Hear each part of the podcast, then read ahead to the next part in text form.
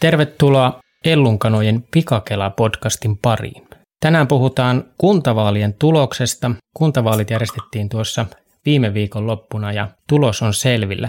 Mulla on täällä mukana keskustelemassa Ellunkanojen toimitusjohtaja Taru Tujuunen. Moi. Ja Tuomas Moi. Nurmela. Terve. Ja minulta jäi nimi kertomatta, olen siis Olli-Pekka Koljonen ja täältä Ellunkanoilta myös. Lähdetään liikkeelle. Mikäs on fiilis näin pari päivää vaalien jälkeen? Kuka voitti ja kuka otti pataan? No ehkä fiilis on sillä tavalla samaan aikaan yllättynyt, mutta toisaalta sitten ehkä myöskin ennustettava, että järjestyksessä nyt oli tuskin kenellekään mitään yllätystä, mutta kyllä se nyt ehkä aikamoinen yllätys oli kuitenkin, että kuinka iso se kokoomuksen voitto oli ja ehkä toisaalta sitten, että kuinka syvälle vihreät tuossa matkan varrella sitten dyykkasivat ja ehkä sekin vielä, että kuinka hyvin se keskustan ote näissä maakunnissa sitten kuitenkin piti. Joo, vähän samanlaisella fiiliksellä kuin Taru, että jotenkin niin kuin kaikki puolueet konttasivat tässä kevään, alkuvuoden ja kevään aikana ja jotenkin sen takia nyt on vähän semmoinen niin kuin outo fiilis, että miten tämä menikin näin normaalisti tietyllä tavalla, että erityisesti kokoomuksen nousu ja Kepun torjuntavoitto, voisiko sitä sellaiseksi sanoa, ja perussuomalaisten niin kuin ehkä ennakoituu pienempi nousu tai odotuksia pienempi nousu on sellaisia asioita, jotka sitten ehkä vähän hämmästyttää, mutta että järjestys on, niin kuin Taru sanoi, niin aika odotetun kaltainen sitten kuitenkin. Kyllä, jytky jäi niin kuin näkemättä. Osana varmaan... Oletteko samaa mieltä, niin on tämä historiallisen alas jäänyt äänestysinto, eli 55,1%. Siinä varmaan korona vaikutti ja tämä poikkeuksellinen aika. No ihan ilman muuta näin oli.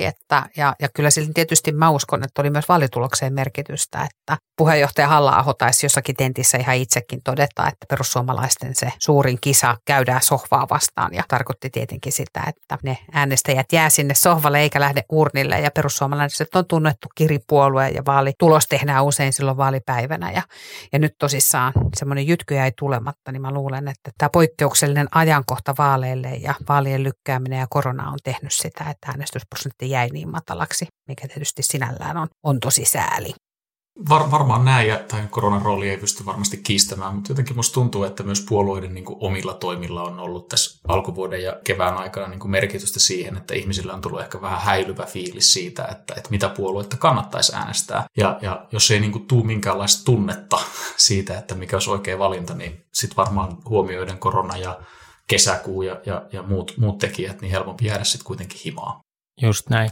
Mulla jäi sellainen tunne, että näissä vaaleissa ei lopulta oikein keskusteltu niin kuin mistään. Tai yritettiin virittää, niin kuin aina viritetään, tätä tällaista yleispoliittista tilannetta, oppositio-hallitusasetelma joka vaaleissa, ja sitä mittaustahan joka vaaleissa tehdään, mutta jotenkin tuntuu, että mitään semmoista isoa yksittäistä asiaa ei noussut yli toisten, mutta oliko tässä sitten kuitenkin jonkinlaista talouspolitiikan viritystä, koska Sanna Marinin Ylen vaalitentissä nostama kuntaveroprogressiokysymys ja sitten toisaalta kokoomus onnistui minun mielestä jonkin verran virittämään keskustelua veroista ja tietysti tässä taustalla varmaan leijuu tämä koronaelvytyksen peikko ja kuinka sitä on peilattu suhteessa näihin kuntavaaleihin. Varmaan niin kuin on niin, että identiteettipolitiikka on nostanut taas ehkä vuosikymmenien jälkeen niin kuin voimakkaasti päätään.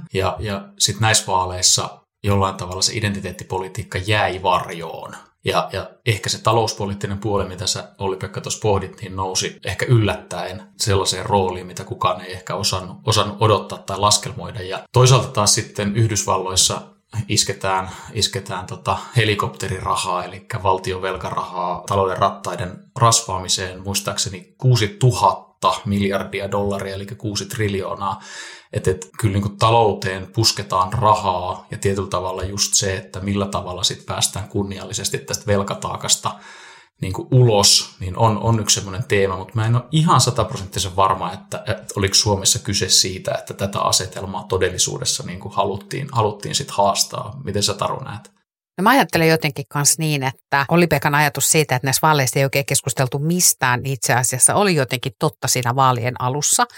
Ja sitten tämä kehys jotenkin tästä talouspolitiikasta pääsi niin kuin leimahtamaan liekkeihin sen Sanna Marinin ehdottoman tai esille nostaman progressiivisen kuntaverotuksen myötä, jonka kokoomus kyllä hyödynsi mielestäni tosi niin kuin taitavasti ja teki näistä ilman muuta verovaalit ja sitä kautta vahvisti omaa asemaansa kaiken kaikkiaan. Mä luulen kanssa, että se on vähän niin kuin Tuomas totesi, että tämä talouspolitiikka, joka sitten kai oli kuitenkin sit se suurin asia, mistä keskusteltiin, tuli agendalle vähän niin kuin vahingossa. Ja sitä ei ollut varmaan oikein kukaan sillä tavalla kauheasti suunnitellut. Kokoomuksen kampanja oli tietysti lähtökohtaisesti rakennettu sen varaan, mutta mä luulen, että kokoomus ei oikein onnistunut sitä kampanja-agendaa asettamaan ennen kuin Sanna Marinin tämä ehdotus jotenkin kehysti sen keskustelun ja siitä se sitten lähti liekkeihin. Niin mä luulen, että se oli ehkä vahinko, mutta mä luulen myöskin, että jotenkin tämmöinen iso talouspolitiikka eetos kyllä väijyy meitä tuossa lähitulevaisuudessa, kun me puhutaan politiikasta ja kun me puhutaan siitä, että mitä hallituksen agendalla seuraavat 2 vuoden aikana on ja seuraaviin eduskuntavaaleihin kun valmistaudutaan, niin me ehkä nähdään semmoinen niin kuin uudenlainen talouspoliittisen keskustelun paluu. Se, että käydäänkö sitä keskustelua samoista nurkista tai lähtökohdista kuin aikaisemmin, niin siitä en ole ihan varma, mutta mä luulen, että se kyllä on palaamassa politiikan agendalle. Tuosta mä oon ihan samaa mieltä, jos ajatellaan niin kuin perussuomalaisia, niin mä oon itse kokenut heidän tilanteen sellaiseksi, että yrittää reivata omaa talouspoliittista näkemystään lähelle kokoomusta tai jopa kokoomusta oikeammalle ja siinä he pelaavat jo omaa peliään niin kuin ei kuntavaaleihin vai seuraaviin eduskuntavaaleihin saakka tai eduskuntavaaleja silmällä pitäen. Että mielenkiintoista tulee olemaan. Joo, ja sitten mä ajattelen jotenkin niin, että kun me katsotaan tuota vihreiden tappiota, niin se osittain myös selittyy ehkä tämän tämmöisen talouspoliittisen ajattelun kautta. Että jos me mietitään sitä, että vihreillä on ollut Ville Niinistön ja itse asiassa Touko Aallonkin aikana itse asiassa ihan vahva talouspoliittinen rooli, niin mä luulen, että itse asiassa vihreillä tällä hetkellä talouspolitiikka ei näyttele kovinkaan suurta osaa jotenkin tässä kokonaisuudesta, vaan pikemminkin vihreiden talouspolitiikka on yhtä kuin Sanna Marinin johtaman hallituksen talouspolitiikka. Ja se ehkä näkyy tässä vaalikeskustelussa sitten myös, että sitten kun lähdettiin talouspolitiikasta käymään keskustelua, niin vihreät eivät sillä pelikentällä sitten ikään kuin siihen enää mahtuneet mukaan. Niin ja onko sitten niin, että keskusta kuitenkin tällä kehysriihen operaatiollaan pystyi sitten sitä omaa peruskannattajakuntaansa puhuttelemaan plus lisättynä sillä, että väistämättä heidän niin kuin huonosta ehdokasasettelusta huolimatta, niin jollain tavalla se heidän kenttäkoneistonsa toimii, että he pystyvät niin kuin torppaamaan niin kuin tosi huonoja galluppeja noinkin hyvään tulokseen sitten loppujen lopuksi. No siltä se näyttää kyllä ja tietysti kyllähän tämä iso sulka Annika Saarikon hattuun on, että siitä ei pääse mihinkään ja varmasti hänen merkityksensä itse asiassa juuri tässä niin kuin sektorissa kasvaa entisestään nyt, kun pääsee rakentamaan sitä omaa rooliansa nimenomaan valtiovarainministerin tehtävästä käsin. Mä luulen myöskin, että tämä niin kuin ihan reipas maakuntaverokeskustelu, joka tässä tämän tiimoilta käytiin ja jossa keskusta selvästi indikoi sitä, että ei ole tämän tyyppistä mallia hyväksymässä ja muuta, niin varmaan itse asiassa oli myös yksi syy, millä keskustalaiset saivat omia kannattajiaan sitten äänestämään paremmin kuin mitä ennakoitiin. Niin ja oliko se nyt veromaksajien Teemu Lehtinen, joka puki mun tämän aamun ajatukset aika hyvin, tai itse asiassa vaalien jälkeisen aamun ajatukset aika hyvin sanoiksi, että kun katsoo vaalitulosta, niin onko maakuntaverolla minkäänlaisia niin kuin edellytyksiä tulla toteutetuksi? Kiinnitin samaan twiittiin huomiota.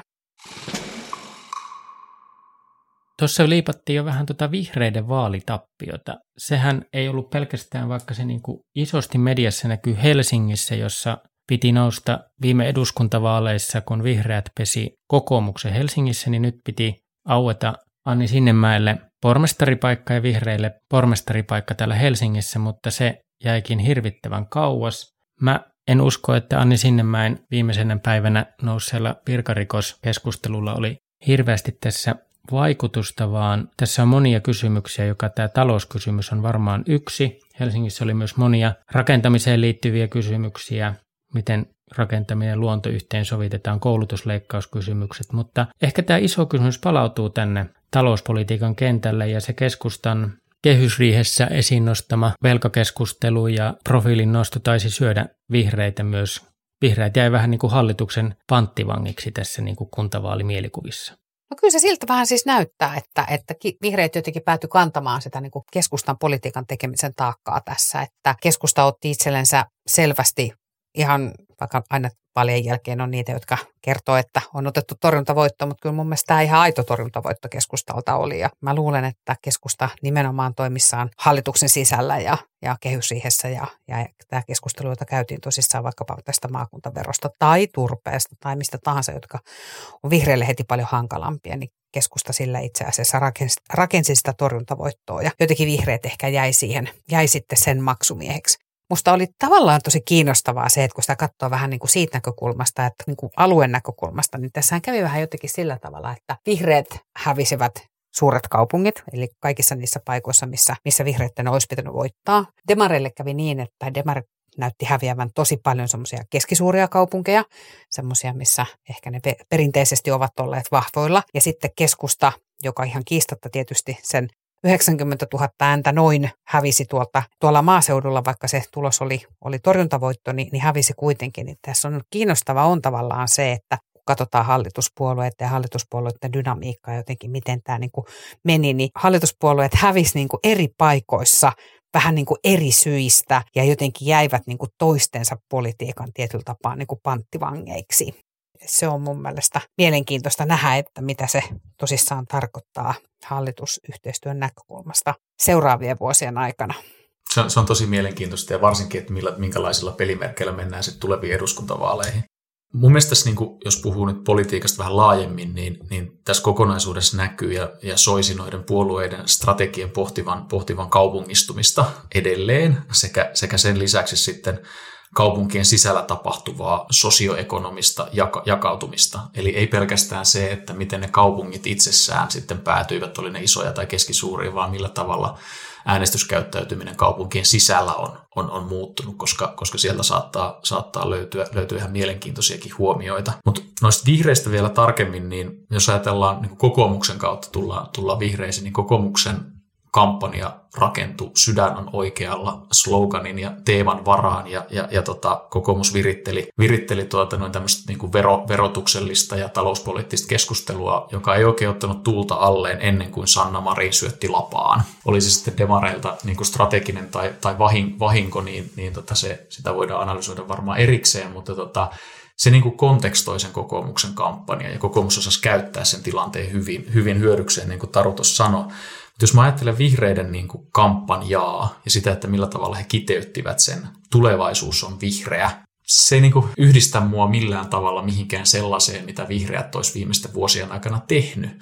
Ja jälleen kerran niin kuin se tunne puuttuu, ei niin kuin saa oikein mistään kulmasta kiinni, ei ole mitään kontekstia, josta mä lähtisin niin kuin ajattelemaan, että mitä se tulevaisuus on vihreä tarkoittaa käytännössä. Ja kyllä mä itse sanoisin myös niin kuin katsosin siihen suuntaan, että minkälaisia valintoja ja vihreät on tehnyt niin kuin strategisesti sen jälkeen, kun Touko Aalto ja Ville Niinistö ei ole enää heidän puheenjohtajana ollut, että ovatko ne valinnat olleet oikeita ja ovatko ne olleet uskottavia sitten heidän äänestäjäkuntaan, joka kieltämättä hyvin onnistuneesti on laajennettu viimeisten vuosien aikana.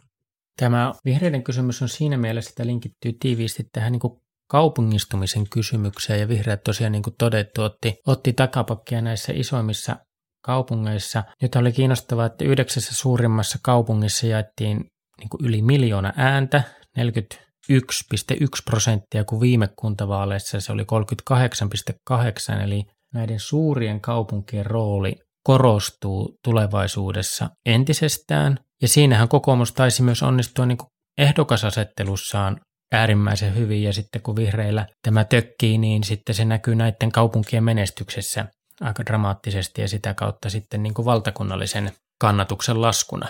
Miten te näette, että mitenkä nämä kaupunkien rooli ehkä tulevaisuudessa vielä näyttäytyy tässä politiikan kentällä? Ratkaistaanko tulevaisuudessa vaalit aina näissä niin kuin muutamassa isossa kaupungissa? No, ei niiden merkitystä kyllä vähätellä voi. Musta se on ihan selvä asia, että kyllä se, että keskusta sen 90 000 ääntä menetti, joskin tietysti perussuomalaiset, jotka sai sitten 120 000 yli lisääntä, ja jotka tuli sitten ehkä tuolta maaseudulta, niin kyllä me ollaan kuitenkin siinä tilanteessa, että väestö Suomessa edelleenkin valuu etelään, ja etelän isot vaalipiirit on käytännössä niitä paikkoja, joissa tosissaan taistellaan siitä, että kuka on siis suuri puolue, ja sillä tavalla kaupungit on tosi keskeisessä roolissa siinä kokonaisuudessa, että vaikea on nähdä toisenlaistakaan kuvaa siitä, mikä se toisenlainen kuva tuossa sitten voisi edes olla. Niin kyllä mä itse näen sen niin, että suurten kaupunkien rooli vaalimenestyksen kannalta tulee korostumaan. Toki tämä vaalijärjestelmä hidastaa sitä kokonaisuutta, mutta että se kaupungistumisen ja kaupunkien sisäisen niin kuin muuttoliikkeen merkitys on sellainen, jota puolueiden kannattaisi katsoa. Sen lisäksi että miettiä, että oliko tässä kyse identiteettipolitiikasta vai talouspolitiikan palusta vai mistä tässä olikaan kysymys. Voitaisiin sitten vielä vähän vaihtaa ajatuksia siitä, että mitä tämä kuntavaalitulos tarkoittaa. Ainahan kaikilla vaaleilla on, niin kuin vaikka on kyse kuntavaaleista ja kunnan päätöksenteosta, niin tällähän on tämmöinen yleispoliittinen vaikutus, mitä suuressa määrin. Nyt ainakin Petteri Orpon itseluottamus kasvoi, Jussi Halla-Aho ei tehnytkään niin sankaritarinaa, se jäi vähän niin kuin puolitiehen. Voi sanoa ehkä, että Annika Saarikolla itseluottamus myös kasvoi hallituksen sisällä, piti tulla selkäsauna, mutta tulikin ehkä torjuntavoitto. Minkälaisia järistyksiä tämä jättää hallituspolitiikkaa, ja meillähän on eduskuntavaalit, eihän sinne ole kuin 1,5 vuotta. Tämä vaalituloshan on siis sen kaltainen, että kokoomus, perussuomalaiset ja keskusta pystyy halutessaan, jos nämä olisi eduskuntavaalit, niin kokoomus, perussuomalaiset ja keskusta taisivat saada hallituksen pystyyn ihan ilman muita puolueita, ja se tekee tietysti, niin kuin johtaa siihen, että Marinin johtama tämmöinen vihervasemmistolainen niin kuin hallitus niin on saanut sinänsä ihan uskottavan niin kuin vaihtoehdon sinne niin kuin identiteettijanan ehkä siihen toiseen päähän. Se tekee siis samalla myös sen, että keskustan rooli kummassa tahansa vaihtoehdossa on siis elintärkeä, kumpikaan blokki. Tässä tapauksessa blokki ei pysty saamaan enemmistöä eduskunnasta taakseen, ja silloin keskustan suhteellinen asema kasvaa, vaikka kannatus pienenee. Ja se on tietysti niin kuin jää nähtäväksi, että mikä on Sanna Marinin johtamien sosiaalidemokraattien ja kokoomuksen sitten mahdollisesti niin kuin yhteinen tulevaisuus. Että jos ollaan siinä tilanteessa, miltä se nyt ainakin ulkoapäin näyttää, että nämä hallitukset ei samaan puolueeseen mahdu, niin kyllä se tarkoittaa tosi voimakasta keskusta. Keskusta käyttää isoa ääntä myöskin tässä Marinin hallituksessa jatkossakin, ja on sitten myöskin siinä seuraavassa hallituksessa, jos katsoisi tämän vaalituloksen perusteella, että jos tämmöistä perusporvaria uskaltaisi ennustaa, niin keskusta olisi silloinkin hallitusvastuussa. Että onko keskustasta sitten tulossa tämmöinen uusi RKP, että vähän niin kuin joka hallitukseen mahtuu ja muuta, niin jää nähtäväksi. Tämä olisi hauska ajatus, mutta tässä on niin kuin mun mielestä ihan totuuden siemen. Siis keskustallahan oli kaikki valttikortit jo tänä keväänä käytössään tässä kehysriihen yhteydessä. He olisivat voineet kaataa hallituksen, he olisivat voineet, jos ei nyt kaataa, niin hankaloittaa ainakin merkittävästi EUn niin kuin erilaisten pakettien eteenpäin viemistä. Ja osaltaanhan niin kuin keskusta nyt sitten yrittää rakentaa sitä imagoa, että he ovat tämä keskitien kulkija ja tasapainottava tekijä ja vastuullinen sellainen. Että mennään sitten niin kuin vasemmalle tai oikealle, niin keskusta on se, joka palauttaa sen tekemisen siihen niin kuin suomalaiseen mielenmaisemaan sopivaksi. Väitän, että heidän niin kuin poliittisten neuvotteluiden historialla, mikä sillä puolueella on, niin he tulevat kyllä niin kuin varmasti tämän tilan käyttämään täysimääräisesti niin kuin hyödykseen. Oli ne hallituskumppanit kummalta puolelta tahansa. Samaa mieltä Tuomaksen kanssa, että näin on. Keskusta on taitava valtapolitiikan käyttäjä, ja uskon, että tässä asetelmassa, missä nyt on, niin varmasti kipuilevat sen kannatuksen kanssa ja sen identiteetin kanssa, että keskusta perinteisesti on ollut isojen kannatuslukujen puolue, mutta se ei kuitenkaan sitä valta-asetelmaa, se ei ole tässä vähenemään päin kyllä.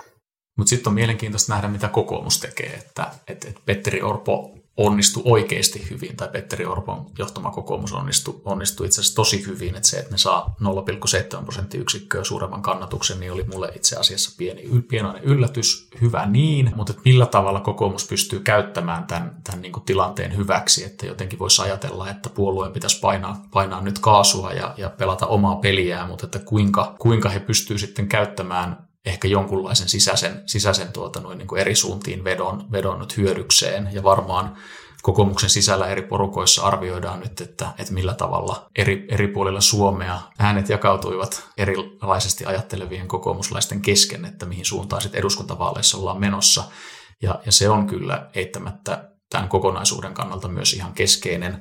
Ja palaan uudestaan siihen kysymykseen, että voiko Sanna Marin ja Petteri Orpo mahtuu samaan huoneeseen keskustelemaan yhteistyöstä vai vaatiiko SDP:ssä tai kokoomuksessa tai molemmissa henkilövaihdoksia, että tällainen niin kuin sinipuna-yhteistyö pystyisi todellisuudessa olemaan vaihtoehto, joka muuttaisi tätä asetelmaa ehkä hieman, mitä me tässä tehtiin. tai mistä me keskusteltiin. Me varmaan voidaan ruveta vähän päättelemään tätä keskustelua. Haluatteko vielä loppuun jotain sanoa, mitä kannattaa erityisesti seurata nyt seuraavien viikkojen aikana, kun politiikan maailma lähtee kohti kesää? Sotehan rupeaa toivon mukaan valmistumaan ja se saadaan vihdoin ja viimein nujittua läpi, mutta onko jotain muuta, jota politiikan kesässä pitää seurata?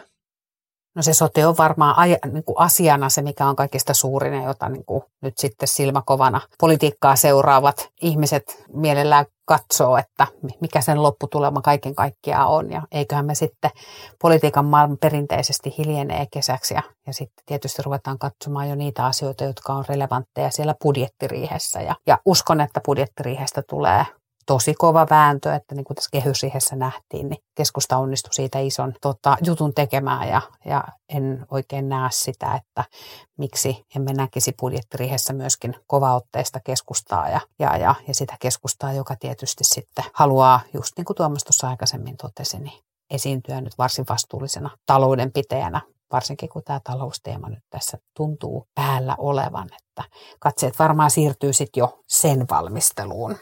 Näin varmasti lyhyellä aikataululla on, koska siellä sit konkretisoidaan isojakin asioita ja sosiaali- ja terveydenhuollon uudistuksen käytännön juoksutus on sitten toinen juttu, että tuleeko meille näitä hyvinvointialueiden vaaleja, eli niin sanottuja maakuntavaaleja ja miten verotusoikeuden kanssa nyt tulee sitten käymään, se selviää tässä lähitulevaisuudessa. Ne on isoja suomalaista yhteiskuntaa ja poliittista järjestelmää muokkaavia asioita. Ja on mielenkiintoista nähdä, että millä tavalla puolueet alkaa asemoitumaan sitten eduskuntavaaleihin. Esimerkiksi palaan niin kuin kokoomuksen siltä osin, pystyykö kokoomus säilyttämään tämmöisen ajajan paikan, kun kunnallisvaalitulos oli niin kuin selkeästi kokoomukselle positiivinen verrattuna muihin puolueisiin, ehkä perussuomalaisia lukuun ottamatta, tai perussuomalaiset tuli kokoomuksen rinnalla ylöspäin. Eli minkälaisia niin kuin vaihtoehtoisia tulevaisuuksia, skenaarioita meillä sitten eduskuntavaaleihin on tulossa, niin se on kyllä mielenkiintoinen pohdinta. Se on erittäin mielenkiintoista ja me varmaan palaamme seuraavissa Pikakela-podcast-jaksoissa näihin skenaarioihin, millä alamme kohta kulkea kohti eduskuntavaaleja, mutta päätellään tämä keskustelu. Kiitos Taru, kiitos Tuomas. Kuuntelit siis Ellunkanojen Pikakela-podcastia ja tällä kertaa ruodittiin vähän kuntavaalien tulosta. Kiitoksia kuuntelusta. Kiitos. Kiitos.